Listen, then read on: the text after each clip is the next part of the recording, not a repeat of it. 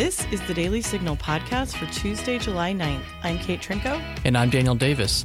Well, in the last 15 years, Texas has led the way among red states, showing how small government is the path to prosperity. But the Texas economic miracle can't be told without mentioning the Texas Public Policy Foundation, the leading conservative think tank in the Lone Star State. Brooke Rollins built that foundation from almost nothing to become a policy powerhouse promoting freedom and limited government. She's now at the White House, and I recently had the chance to talk to her about her years in think tank leadership and how that prepared her for her current role in the Trump administration. Today, we'll play that interview. Plus, a new poll shows Americans rarely seek guidance from their clergy. What does that mean? By the way, if you're enjoying this podcast, please consider leaving a review or subscribing and encouraging your friends to give it a listen to help us grow. Now, onto our top news. Iran is officially in breach of the 2015 nuclear deal. A spokesman for Iran's Atomic Energy Organization on Monday said that it had surpassed the level of enriched uranium allowed under the deal, though the rate of enrichment is still far lower than what's needed to produce a nuclear weapon. Last week, Iran's president had said they will enrich as much uranium as they want unless terms for a new deal are reached. Iran's economy has been crippled in recent months by tough sanctions brought by the U.S. ever since President Trump withdrew from the nuclear deal struck by the Obama administration. European nations remain party to the deal, and Iran has given them until September 5th to reset the terms of the agreement. Financier Jeffrey Epstein pled not guilty on Monday. The Southern District of New York said in a press release that, quote, the indictment unsealed today alleges that between 2002 through 2005, Epstein sexually exploited and abused dozens of underage girls by enticing them to engage in sex acts with him in exchange for money. Epstein allegedly worked with several employees and associates to ensure that he had a steady supply of minor victims to abuse and paid several of those victims themselves to recruit other underage girls to engage in similar sex acts for money. End quote. Here's U.S. Attorney Geoffrey Berman speaking about the charges. The alleged behavior shocks the conscience.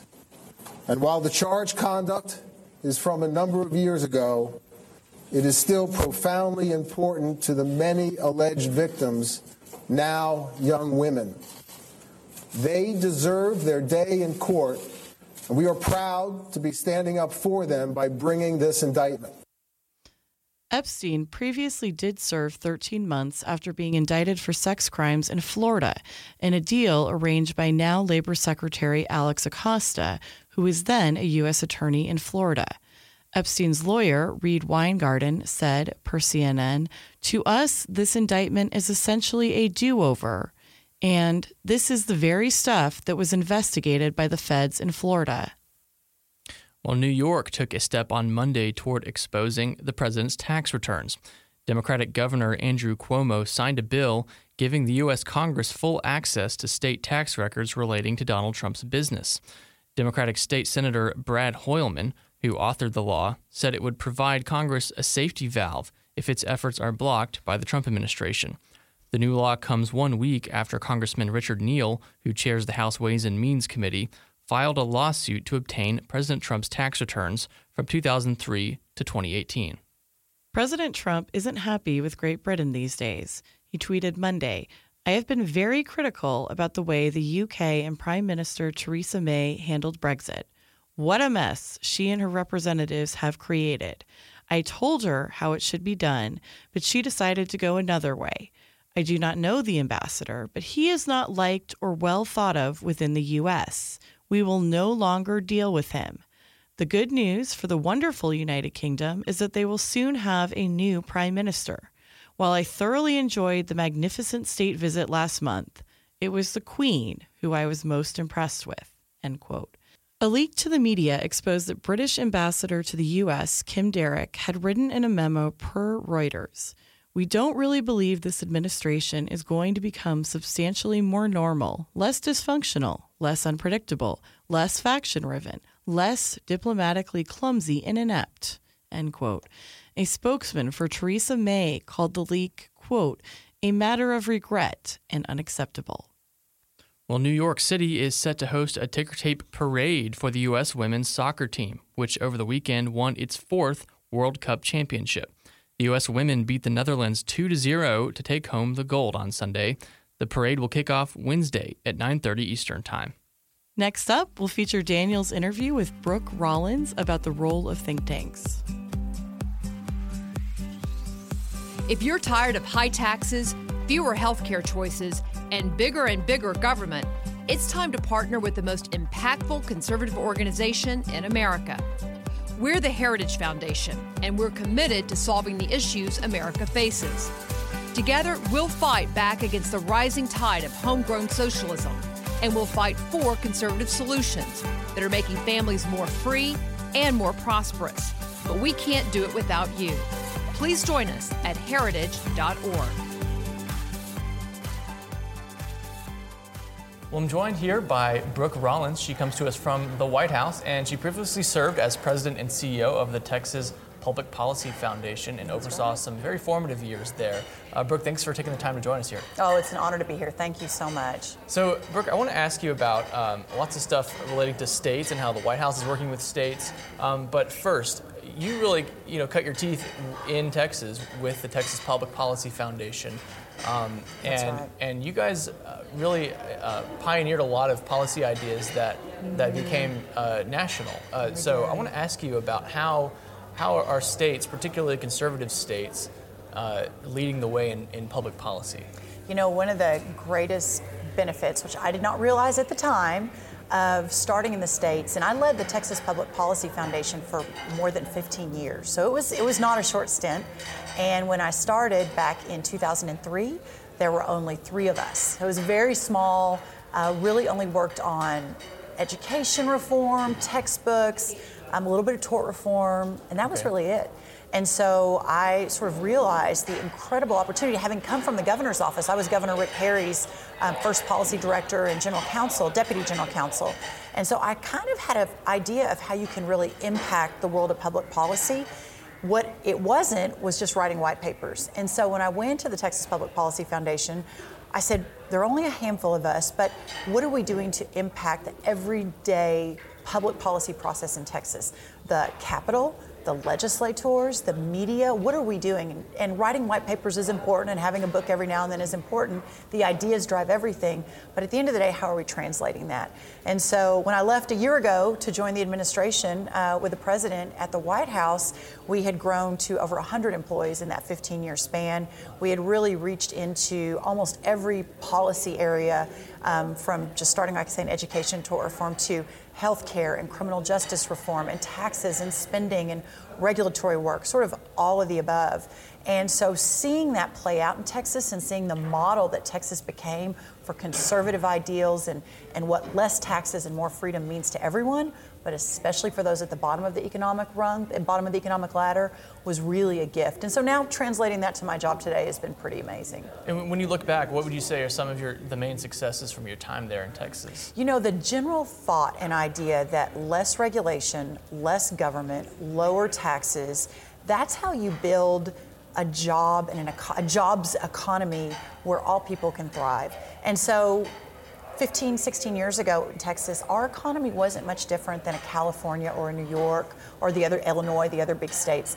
But then you saw, led by TPPF and some of our elected leaders, you saw a march toward less government. You saw us rolling back regulations. You saw the state cutting taxes. You saw us fighting off an income tax, and at the same time, we became the job engine for the country. So, for five years running, Texas had more jobs created than every other state combined. I mean, that is an astonishing statistic. Yeah. But what's really important, and, and perhaps even more important than that statistic, is during that time, our poverty rates decreased, decreased, decreased.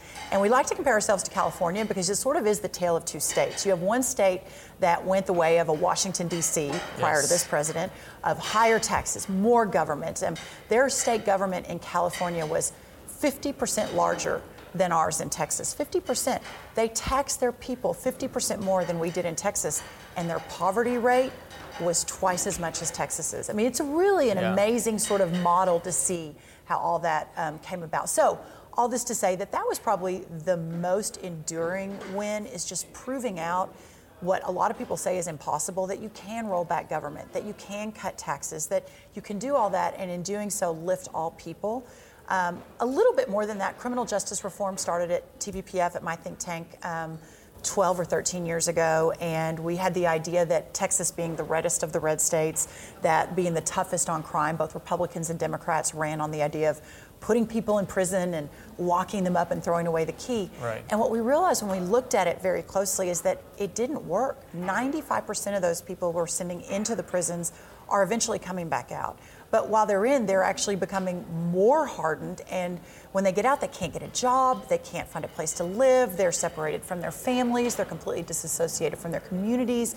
And so instead of building more and more prisons, let's focus that money on rehabilitation and drug addiction and build some drug courts and look at mental health. And so we did that over the last 12 years. And, and when we started our criminal justice work, it was slated in the budget to build a couple more adult prisons. Um, and then keep in mind, then you have a population explosion because of the jobs in Texas. Right. But instead, we never built those two or three prisons that were in the budget. We closed eight prisons in that 10 to 12 year span and closed 11 juvenile facilities and put that money into, like I say, rehabilitation and drug addiction services and things like that.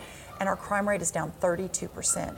So that really started a nationwide, in many respects, a worldwide reform effort, all based in, you know, mm. Texas at the Little Texas Public Policy Foundation that culminated in, in a large way with the First Step Act, which the White House and the President championed, which was a big part of my work there. Yeah. And also other countries around the world have come to Texas to review what we've done and, uh, and have taken those lessons back to their, their, own, their own country. So it's been really, really neat to see that, that sort of play out in such a dr- dramatic way. Yeah, that really is what uh, you know, the founders wanted states to be, right? Laboratories exactly to right. experiment on these policies. Um, I, before we get to the Trump administration and how it's working with the states, you were with the Texas Public Policy Foundation during the Obama administration, Correct. I understand. Mm-hmm. Eight years of, of, of, a lot of battle.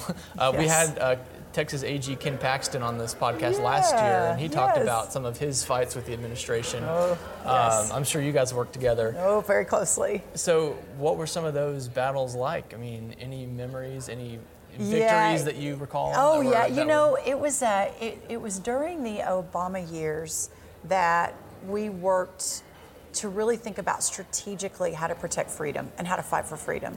And what we realized, speaking about my good friend Attorney General Paxton from Texas, is that the right has not properly utilized the litigation system in the courts to really fight what's unconstitutional and bad. Not that there haven't been some great litigation um, opportunities and organizations doing that, but what I realized in Texas is that you know we can pass as many good laws or stop as many bad laws as possible in our state, but until we really start to push back against the federal government, which the court system is probably the best way to do that, then it will just run amok. So from Obamacare to um, the Endangered Species Act to the Clean Power Plan to uh, you know pretty much every single policy issue under the last president, but frankly under Republican presidents too, had in many ways overreached what we believe the Constitution said the federal government should be involved in.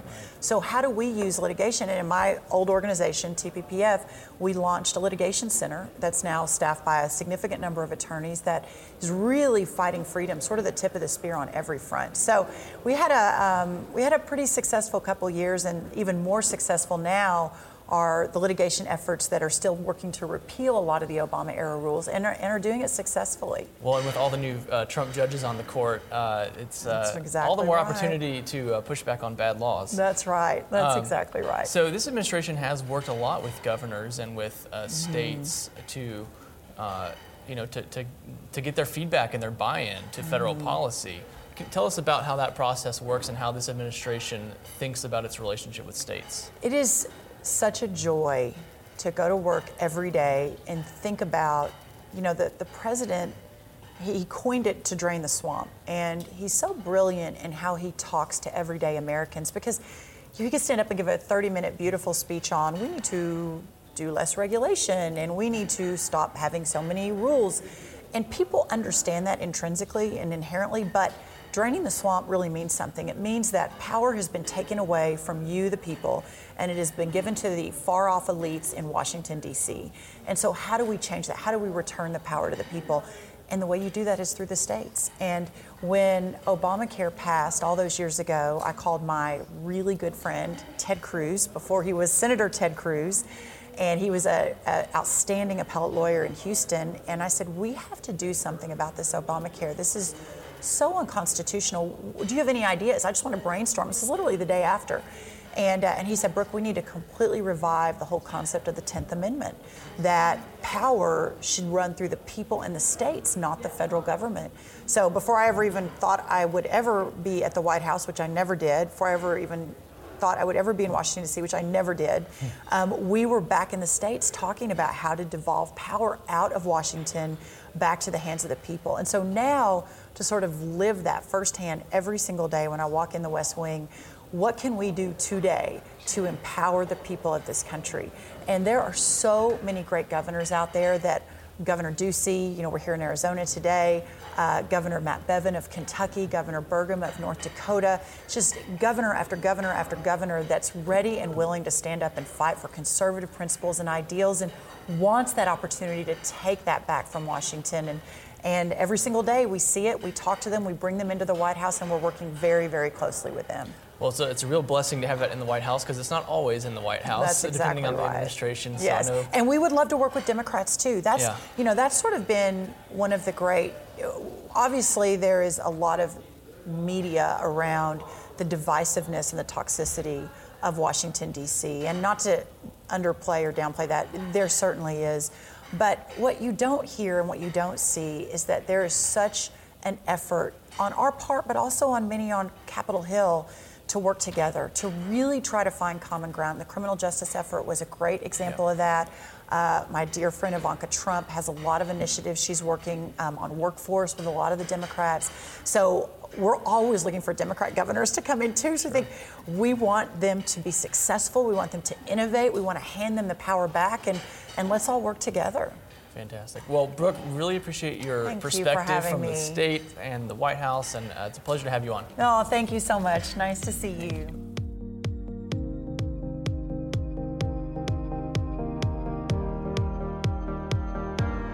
Do conversations about the Supreme Court leave you scratching your head?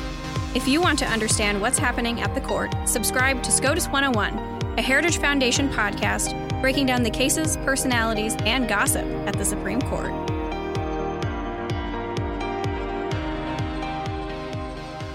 So, 75% of Americans never or rarely seek guidance from the clergy, according to a poll released by the Associated Press NORC Center for Public Affairs Research. However, among those who go to church twice a month or more, though, so regularly, nearly half do seek guidance from the clergy. So, Daniel, what'd you think about this? Yeah, I thought it was interesting that among those who attend uh, mo- twice a month or more, half, I guess roughly half, 49% said that they often or sometimes uh, ask their you know faith leader or pastor for advice, but that's still only half, and that's of those who are like you know devout, faithful attend- attending people, um, and it's something that uh, I found kind of not really surprising, I guess, um, but I mean in my personal experience. Um, that is something that's been like a thing. I mean, usually a pastor or an elder at my church is someone that you can talk go talk to for advice. It's someone that is um, a friend and like a a, mentor. Um, but the, the religious landscape in America is so diverse, and some churches are just so big these days that you really can't get FaceTime with with one of your pastors. So I think the fact that so many churches are so big, um, and the fact that for some people, church is, is not a place where you know you necessarily subject yourself to a pastor's uh, counsel. Um, you know, I can see that making sense. But what? But I'm curious from your experience, though. Does that make sense? As, you know, as a Catholic, someone who is friends with priests. I know you have priest friends. Your two of your one of your brothers is a priest. so. Yeah, no, well, I mean, I don't ask my brother for advice. Uh, no, every once in a while I do.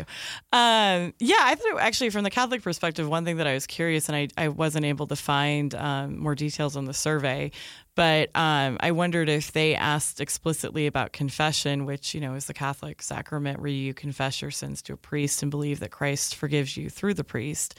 And it's pretty common for people to ask questions. In fact, sometimes if the line is moving really slowly, you might wish that someone was maybe asking fewer questions. But um, I, I, don't know if people would consider that seeking guidance from clergy or a sacrament or what. So, anyway, that was sort of interesting to me. But I would say the other thing is one time when I was younger, I went to a priest for advice um, outside of confession. And he actually was like, I think you should talk to a therapist. And he was completely right about that. And I think a promising sign, at least in the Catholic world where I'm more familiar with, is there is more awareness among, I think, priests and, you know, nuns as well that like there are spiritual problems and they probably are the experts on that. But there's also other problems that may manifest themselves spiritually, but maybe have a different root source and you should go to the professionals in that matter. Yeah, I think that's totally fair. I think, you know, one, one of the first times I ever got advice from a pastor was actually uh, where to look for college, which is funny enough. My pastor in eighth grade went to the college that I ended up going to, and he's the reason that I looked at it. Um, and uh, he also did advise us to get gelato on our trip to Italy. So that was uh, also uh, another really good piece of advice from the very pastor. solid advice. um, but uh, I, you know, today I actually think of um, so at my church we have lay elders who are not mm. clergy. They're not like officially on staff, but they are part of the the elder like governing structure of the church, and they just have normal jobs. And I actually live with one of them. He like owns my house, and and several of us rent from him, and like he's actually a source of spiritual guidance and encouragement all the time, just like informal conversations. So I would actually almost put that under clergy, even though he's not like on stat on the payroll of the church. Mm-hmm. He is like part of the governing um, structure, and so that's a kind of interesting, uh, interesting application. Yeah, I think that's a great point. That like there are religious leaders who aren't technically clergy, um, or who can bring religious principles to bear. Yeah, I, I don't know. I think the overall sort of takeaway to me was like this is yet another sign of like even though, you know, in some ways America is still a relatively religious country, it's sort of often a detached religiosity. I mean, if you're like never asking clergy for advice, I think in a lot of cases that's probably indicative of a you know, maybe a Sunday only mindset or, yeah. you know, whatever your faith tradition has the holy day as, as opposed to it being a broader part of your life. Yeah, I think that's definitely, definitely true. Well, we will leave it there for today. Thanks for listening to the Daily Signal podcast brought to you from the Robert H. Bruce radio studio at the Heritage Foundation.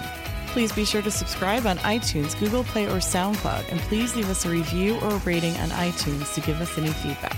We'll see you again tomorrow. The Daily Signal podcast is executive produced by Kate Trinko and Daniel Davis. Sound design by Lauren Evans and Thalia Rampersad. For more information, visit dailysignal.com.